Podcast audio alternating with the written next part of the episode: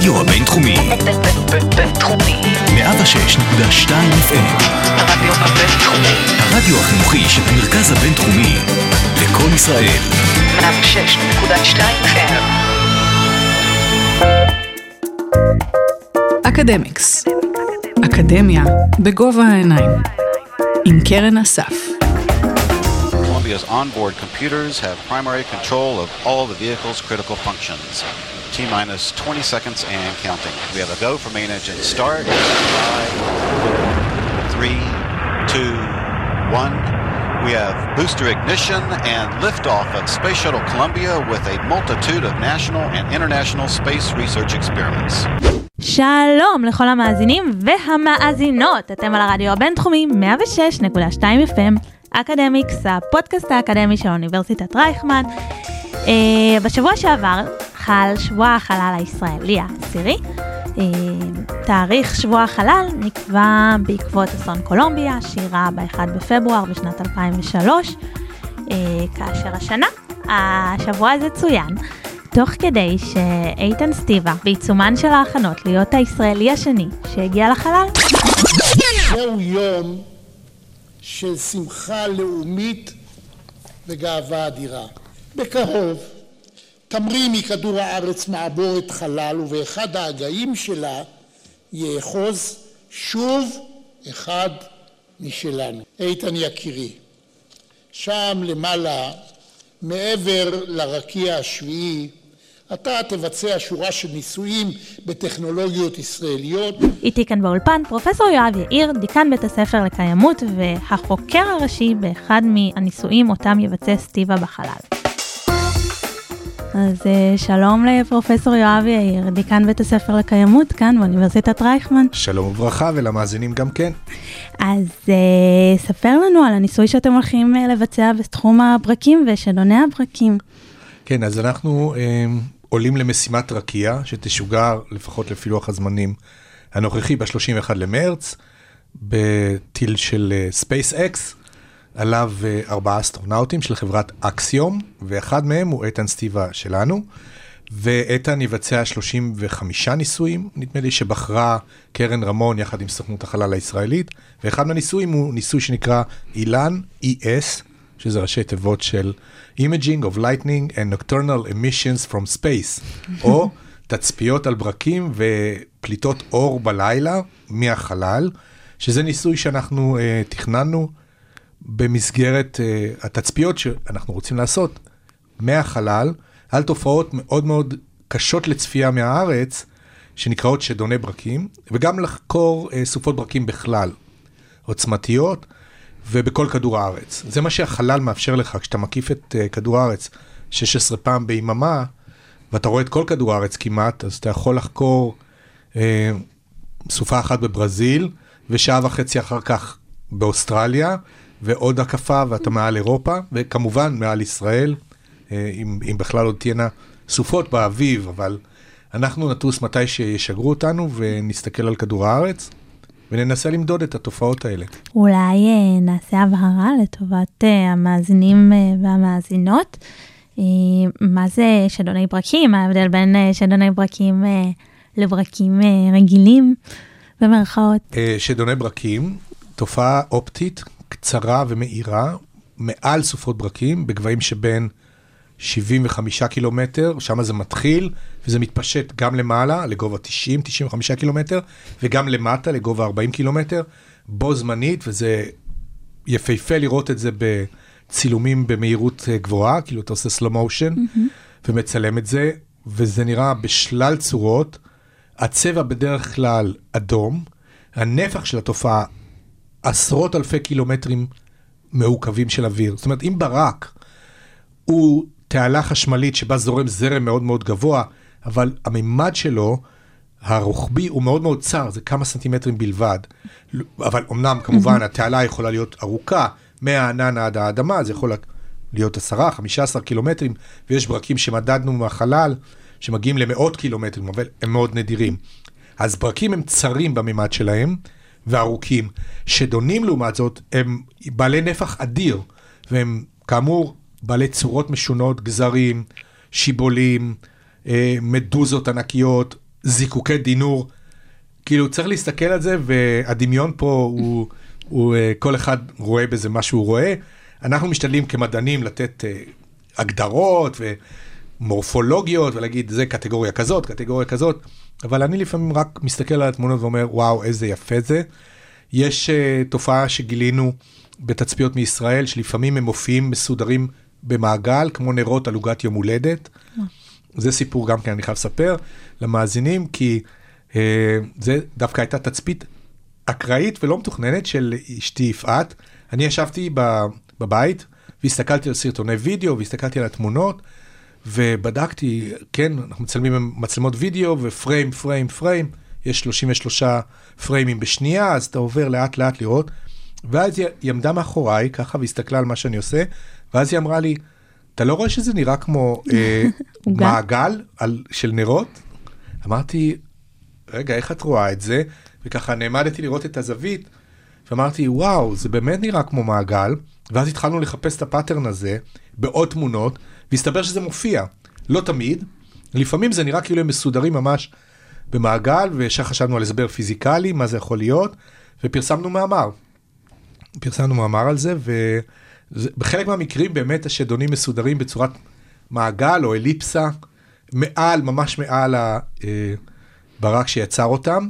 יש המון תופעות נוספות, צפויות אה, להיות אה, חלק מהתופעות האלו הנוספות, אה, הברקים, השנוני ברקים אה, בתקופת אה, הטיסה. אתם רואים את כל כדור הארץ הוא, אז באיזשהו חלק שלו יהיה חורף. ברור, לא רק חורף, יש סופות הרבה פעמים גם לא בחורף, אבל ניתן אולי ככה מבט רחב יותר, אקלימי. בכדור הארץ בכל רגע נתון יש בערך אלף סופות ברקים, קצב הברקים הוא בערך 50 ברקים בשנייה. כל יום, כל השנה. זאת אומרת, את צודקת, איפשהו יש עכשיו סופות ברקים מאוד מאוד חזקות. אנחנו עכשיו מדברים בבוקר, אז בוקר בישראל זה בערך אה, צהריים או אחר הצהריים בדרום מזרח אסיה, אז אנחנו יודעים שבאזור הזה, אוסטרליה, אה, אינדונזיה, בורנאו, פיג'י, וכמובן תאילנד ווייטנאם, יש הרבה סופות ברקים ממש ברגע זה, וככל שהשמש מאירה יותר את, אה, את האזורים הנוספים של כדור הארץ, אז בשעה 12-1 שעון ישראל, אפריקה תתעורר ויתחילו סופות ברקים פראיות באפריקה, ואחרי הצהריים או ערב שעון ישראל, אה, אמריקה הדרומית נכנסת לפעולה, ששם כבר מתחילה להיות אה, שעת צהריים מוקדמת, וסופות ברקים מתעוררות עם האי יציבות האטמוספרית שהשמש מח- מחוללת. ולכן אין לי ספק שאנחנו נצוד ברקים איפשהו על פני כדור הארץ. הרעיון שלי היה גם אה, בפעם הראשונה לנסות סימולטנית לצפות בהם גם מהקרקע וגם מהתחנת החלל הבינלאומית שנמצאת בגובה של 410 קילומטר, אז זה, זה תצפית קשה, לא בטוח שכאשר החללית עוברת מעל מקום מסוים שיש לו מצלמה על הקרקע, בדיוק תהיה שם סופת ברקים. זה צריך להיות שילוב של אה, כמה דברים. אנחנו מנסים איך מסנכרנים את זה? זהו, אז אנחנו במסגרת המחקר מנסים לתת תחזית מזג אוויר לכל העולם, לדעת מתי יהיו ברקים, יום וחצי קדימה, על מנת שנאסא תוכל לתת לאיתן סטיבה הנחיה באיזה יום ומתי הוא צריך לעשות תצפית ולאיפה להסתכל. זו מיומנות שאנחנו פיתחנו עוד ב-2003 בניסוי מיידקס שביצע אילן רמון, זיכרונו לברכה, יחד עם חבריו למעבורת החלל קולומביה. אה, פיתחנו את זה יחד עם חברי דוקטור ברוך זיו מהאוניברסיטה הפתוחה. שיטה לחזות במדויק יממה או יומיים מראש איפה תהיה סופת ברקים גדולה, גדולה מספיק כדי שנוכל לצפות בה מהחלון של החללית. אז אה, היום אנחנו כבר הרבה יותר טובים בזה, יש מודלים יותר משוכללים, יש לנו גם נתוני זמן אמת, ואנחנו מקווים להגיד אה, בחלונות זמן מסוימים איפה תהיינה סופות, כך שאיתן סטיבה יוכל מהחלון שנקרא קופולה בתחנת החלל הבינלאומית להסתכל ולצלם את הסופה הזאת. ואם במקרה יוצא שהסופה נמצאת גם במקום שבו יש לנו מצלמות, ויש לנו כרגע 12 מצלמות בישראל, אחת בהונג קונג, שתיים בגאנה, שתיים ברואנדה, ואחת צריכה להגיע מחר לזימבבואה, וכמובן רשת אדירה של חובבים מהאיים הקריביים, פוארטו ריקו, בסין, ביפן, באירופה. אז, אז יש לנו כיסוי לא רע מהקרקע, גם בקולומביה יש לנו. ואם... חשוב, זה הצד השני של... נכון, בדיוק הצד השני של כדור הארץ. אגב, דרום אמריקה, אנחנו עכשיו בשיתוף פעולה חזק עם סוכנות החלל של ברזיל, עם קולגה שלי שהרימה מחדש רשת שהייתה מושבתת של שמונה מצלמות שמכסות כמעט את כל דרום אמריקה, האמזונס וארגנטינה ופרגוואי, זה מקומות שבהם יש סופות ברקים מטורפות, פשוט צריך לראות בשביל להאמין. ואז יש לי כיסוי לא רע של חלקים גדולים מכדור הארץ עם מצלמות מהקרקע. וההסתברות שבדיוק אשר תחנת החלל הבינלאומית תעבור מעל מקום שיש בו מצלמות ותהיה שם סופה, ההסתברות הזאת, אני לא אגיד אה, היא 100%, אבל בוא נגיד, היא לא רעה, יכול להיות שאנחנו עשיתם נצליח. הכל כדי להגדיל אותה גם. בדיוק, ולא סיימנו, יש אלינו פניות מעוד מדינות שרוצות uh, להיכנס עם מצלמות. אני אגיד שאנחנו קנינו מתקציב שלנו, יחד עם uh, תקציב שקיבלנו מאגודת ידידי אוניברסיטת תל אביב בקנדה, שתרמה כשאתה אומר תקציב שלנו, על- על מי אתה מתכוון? באוניברסיטת רייכמן? ת- אוקיי. תקציב מחקר שלי, שיש לי מהאוניברסיטה שלי, וגם תרומה שקיבלנו באוניברסיטת תל אביב מהקולגה שלי, פרופסור קולין פרייס, ויחדיו אנחנו מצליחים לקנות מצלמות, אה, להביא אותם מיפן לישראל, ומישראל לשלוח אותם לרחבי העולם. יש בית ספר יהודי בהונג קונג, שקיבל כבר מצלמה, ואנחנו אה, תדרכנו את המורים לפיזיקה שם, יחד עם הילדים, לעשות תצפיות, וכמובן 12 בתי ספר בישראל. הנקודה היא שהשיגור זז מראשית פברואר, שזה חורף בישראל, שאז היה סיכוי לתפוס סופות ברקים מישראל, אה, למרץ, סוף מרץ, שזה למעשה לטוס באפריל, באפריל יש מעט מאוד ימים שיש בהם ברקים בישראל, אבל אולי, אולי יקרה לנו חסד שמימי כלשהו, ונצליח לצלם מהקרקע סופות ברקים, בדיוק כשתחנת החלל עוברת, וחשוב לציין שאנחנו עושים את זה בתצפיות לילה. זאת אומרת, שדונים יש רק בלילה, אה, ביום היונוספירה נמוכה מדי, ולכן אי אפשר לקבל את התופעה החשמלית הזאת, אז אנחנו מסתכלים לגובה 50, 70, 90 קילומטר מעל סופת הברקים, ומקווים לתפוס את התופעה הזאת. היא מאוד קשה, אבל היא גם יפהפייה ומוזרה, והיא מספרת... למה היא מוזרה? כי היא, יש לה צורות אקראיות לחלוטין, זה נראה כמו מדוזות, או כמו עמודים, או כמו גזרים. לפעמים יש תופעה שאנחנו קוראים לה dancing sprites, שהם נראים כאילו הם רוקדים, במין מחול שדונים מוזר כזה. אבל שוב, בעין רגילה אי אפשר לראות את זה. זה תופעה מאוד קצרה, כמה אלפיות שנייה בלבד. אה, היא, בו- היא בוהקת, אם יש לך את המצלמה הנכונה, אתה תראה אותה. אגב, יש קבוצות בפייסבוק של אה, תצפיתנים, שמעלים תמונות שאני אומר, וואו, איך החבר'ה האלה תפסו. אה, אבל אם אתה יודע לאן להסתכל, אז בטוח שאתה תתפוס. אתה ציינת קודם שזה איזשהו המשך של אה, מה ש... ניסוי שהיה ב-2003, אני משערת שאם אנחנו, בטח אם אנחנו מדברים על האדם הפשוט ובמיוחד, וגם במעברות, היכולת לצלם היא השתפרה פלאים אה, בלי ספק. בעשור וחצי האלו. נכון, בלי ספק. ב-2003 הייתה לנו מצלמה מונוכרומטית, אמנם מאוד מאוד משוכללת ורגישה, אה, והצלחנו לתפוס יפה מאוד. למרות שזה לא היה, אגב, הניסוי המרכזי שלנו, השדונים היו די אלתור, כשנודע לנו שיהיה לנו זמן, מעבר לתצפיות המ- המרכזיות שהיו לחקור סופות אבק והשפעותיהן על האקלים ועל עננים, אז אנחנו אמרנו, אוקיי, אבל המעבורת מקיפה את כדור הארץ 16 פעם ביום, ויש לנו 16 לילות, 45 דקות לילה, כל מסלול. האם אפשר לצלם משהו מעניין בלילה?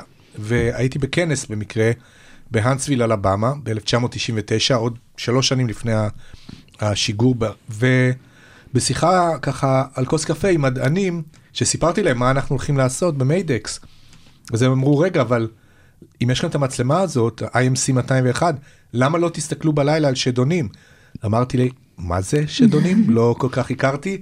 מהר מאוד uh, למדתי את מה שצריך לקרוא, ועברתי למאמרים, והבנתי שאנחנו יכולים לעשות את זה, והגשנו בקשה לנאסא, להוסיף על הניסוי המקורי גם את התצפיות לילה, ואילן רמון דחף מאוד לקבל את האישור הזה, ובאמת קיבלנו. וזה היה ממש ממש מוצלח, כי כאמור, פיתחנו את השיטה הזאת לעשות את זה אופטימיזציה של, יש מעט מאוד זמן של אסטרונאוט פנוי, ואם אתה לא אומר לו בדיוק מתי ולאן, אז אין סיכוי שתצליח. אז ככה הצלחנו. אני אגב חזרתי על השיטה הזאת עוד פעמיים, mm-hmm. פעם אחת ב-2011 עם אסטרונאוט יפני בשם סטושי פורוקאווה, שהוא רופא, אבל, אה, והוא עשה ניסויים בעיקר עבור סוכנות החלל היפנית, אבל זה, זה היה ניסוי שהם ביקשו מאיתנו לבצע במסגרת תוכנית שנקראה, אגב, של הטלוויזיה היפנית. Mm-hmm. זה התחיל כתוכנית טלוויזיה, שההשראה לתוכנית הייתה ניסוי מיידקס והניסוי של אילן רמון והסיפור של מעבורת החלל קולומביה.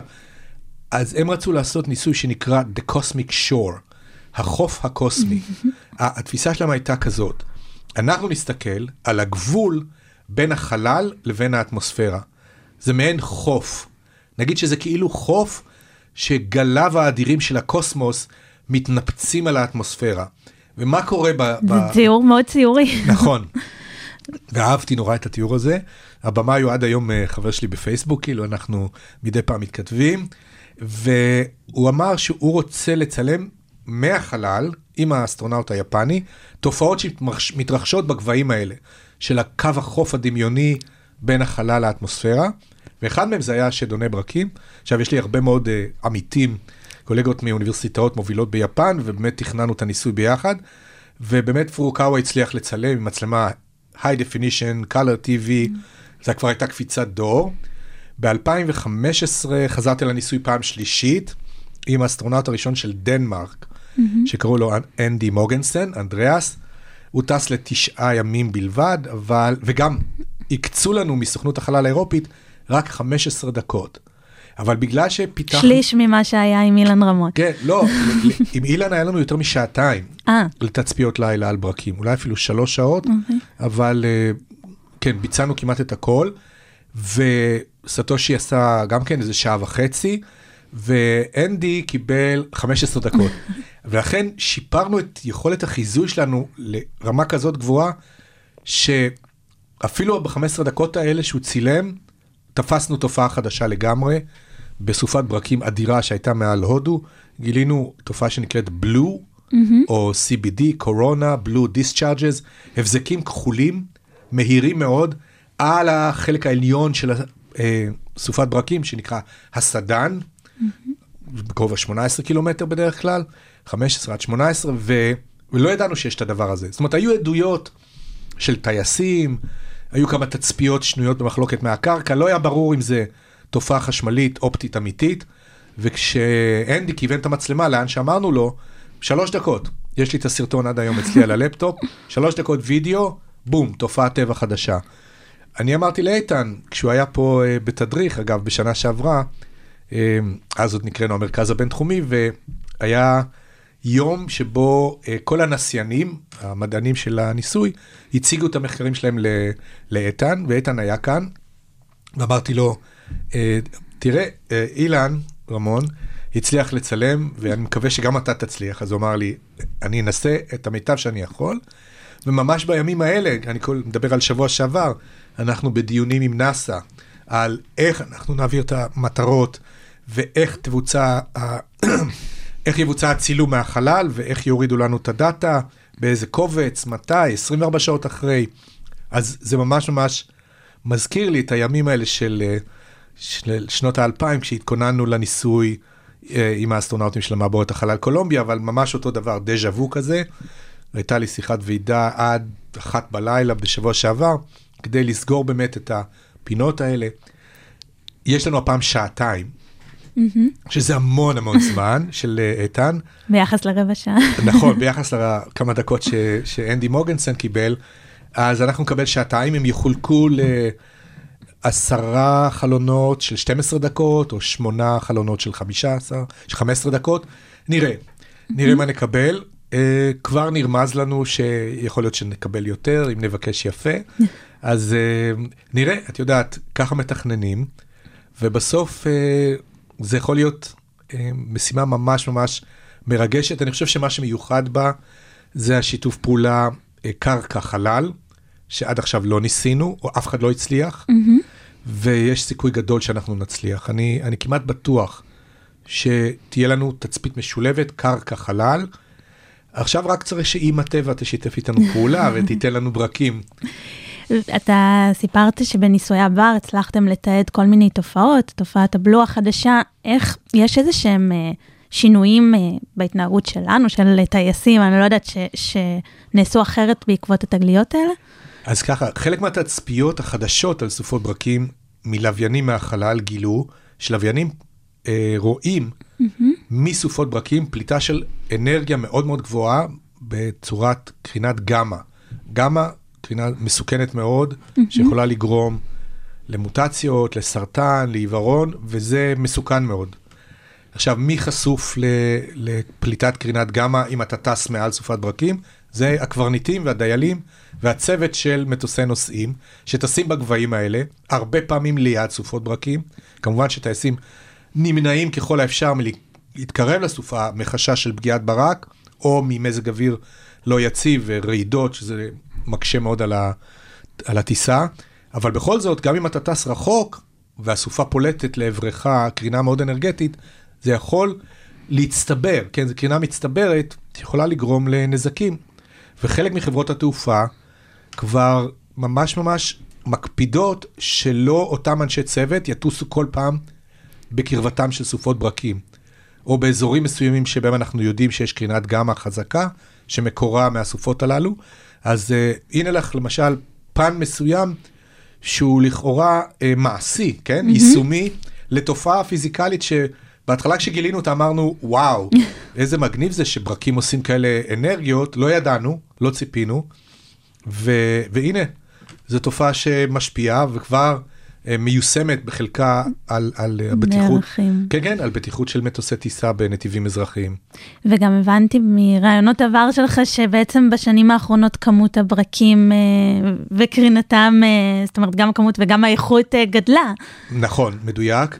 אה, אנחנו רואים עקב התחממות אה, האקלים של כדור הארץ, שינויי האקלים מביאים לכמה תופעות, שאחת מהן היא, היא שכיחותן הגבוהה יותר ויותר של סופות חזקות מאוד, עוצמתיות, גם טייפונים, גם הוריקנים וציקלונים, וגם סופות ברקים בעצמן הופכות להיות פראיות יותר. להלן סוף השבוע האחרון בישראל, בעיר שבה אני גר, בכפר סבא, לא הפסיק לרדת גשם 14 שעות רצוף. שזה דבר חריג, ויש הקושרים אותו לעובדה שהאטמוספירה יותר חמה, ולכן היא יכולה להכיל הרבה הרבה יותר אדי מים מאשר אטמוספירה לא, שלא עברה שינוי. וכשיש הרבה יותר אדי מים באטמוספירה, במשתמע, העננים הרבה יותר פעילים, מרידים יותר גשם, מייצרים יותר ברד ויותר ברקים. ולכן אנחנו אה, יודעים, לפחות לפי אה, תצפיות ולפי מודלים, שבעתיד אנחנו נראה סופות ברקים יותר חזקות ויותר שכיחות, ובכלל מזג האוויר הולך להיות, מה שהחזאים אוהבים להגיד, משוגע, אבל אני אגיד, אה, מזג האוויר יהיה יותר אלים, כן? סופות יותר חזקות, למרות שבכמות הכוללת הצפי שבישראל דווקא תהיה ירידה בכמות המשקעים, והבוקר ממש התפרסמו נתונים של השירות המטאורולוגי ותחזיות לגבי שכיחות גלי חום, והטמפרטורה הממוצעת שתעלה והתקצרות עונת הגשמים, אז יהיו אולי פחות ימים גשומים, אבל כשיהיה יום גשום, הוא יהיה סוער ברמה ממש ממש אה, קיצונית, עם סכנה לשיטפונות, לברקים, לברד. זאת אומרת, האופי, כמו שאת אמרת, של מזג האוויר משתנה. ואנחנו רואים כבר עדויות לכך, ושנת 2021 במובן הזה הייתה, איך לומר, eye opener. לכולם, לכולם ירד האסימון. הבנו סוף סוף את, ה, את מה שגרטה טונברג אומרת כבר שנים, uh, act as if your house is on fire, במטפ... במטאפורה ל... לתחושת החירום הזאת, שצריך לעשות משהו לגבי שינוי אקלים, ו-2021 עם המזג האוויר הקיצוני שלה, שבאמת שבר שיאים רבים, כולל דברים שלא היה אנחנו פה בישראל, הרגשנו את זה בקטנה, כמו שאומרים בסלנג, אבל היו מקומות שספגו את נחת זרועו של שינוי האקלים בעוצמות שהם לא הכירו. מה למשל? למשל, 48 מעלות בצפון קנדה. מי, מי חושב בכלל על... בישראל אין כאלה ימים, אבל פתאום את מקבלת בוונקובר 46 מעלות, או, או בחוף המערבי של ארה"ב 45 מעלות, 42 מעלות. בסיציליה נשבר שיא הטמפרטורה של אירופה, 46.7 מעלות. זאת אומרת, זה דברים שנראים נשמע כמו דובאי, לא כמו אה, צפון אה, אמריקה. את צודקת לגמרי, זה, זה נשמע באמת כמו, כמו משהו שקורה ב, במדבריות ערב, ולא באמצע אירופה, אבל הנה, אנחנו רואים ונראה זאת ביתר שאת בעתיד. היו ימים בקיץ האחרון שבאלסקה היה יותר חם מתל אביב. כמה ש- במקביל או ב... באותו זמן, באותו זמן, באלסקה היה 34, בתל אביב 30 או 28. זאת אומרת, אה, משהו מאוד עמוק משתנה כאן לעינינו. אגב, אחד הדברים שברקים מספרים לנו, זה על, על שינוי האקלים, זה בגלל שהאטמוספירה הופכת להיות מאוד בלתי יציבה ואנרגטית, אנחנו רואים ברקים במקומות שפעם לא היו ברקים. כשאני למדתי תואר ראשון בגיאופיזיקה ומדעים פלנטריים באוניברסיטת תל אביב, אז מה שלמדתי מהמורה שלי, פרופסור זאב לוין, אין ברקים צפונית לקו רוחב 60. כן, ואמרתי, אוקיי, זה ברור, כי אין שם מספיק אה, עננים, אין סופות חזקות, האטמוספירה קרה מדי, אז לא מתרחשים התהליכים שיוצרים ברקים. אבל היום אנחנו רואים ברקים בצפון אלסקה, בצפון קנדה, בסיביר, במקומות שאף פעם לא היו ברקים, וזה אינדיקציה באמת לשינוי שהאקלים עובר, בייחוד אגב בקווי הרוחב הצפוני, הצפוניים. ולכן הרבה מאוד שריפות יער פתאום מוצתות mm-hmm. על ידי ברקים במקומות שאף פעם לא היו. וזה מחמיר את הבעיה, כי ברור שכאשר יער עולה באש, אז נפלטים הרבה יותר חלקיקים, גזי חממה, וזה רק ממשיך ומחריף את המשבר האקלימי. ויש מה לעשות עם זה? תראי, מלבד להזהיר? אז קודם כל להזהיר ולהתכונן זה דבר הכרחי, כי אסונות טבע הם מגיעים. איך מתכוננים? את משתדלת שיהיה לך מערכת התראה וניטור בזמן אמת. אגב, גם כאן, מערכות לוויינים ותצפיות מהחלל מאפשרות לנו לנטר בטית ולתת התראה מוקדמת אה, ב- בכל כדור הארץ על התרחשותם של אסונות, על עוצמתן של סופות. זאת אומרת, אם צריך לפנות איזשהו מקום, או להגיד, שימו לב, הולכת להגיע אליכם סופת הוריקן, כדאי שתעופו משם, או אה, שרפות יער עם פורצות, לדעת להתריע, עיניים בחלל. ויש לנו הרבה מאוד לוויינים בחלל, שמנטרים כל הזמן את כדור הארץ, וכמעט בזמן אמת.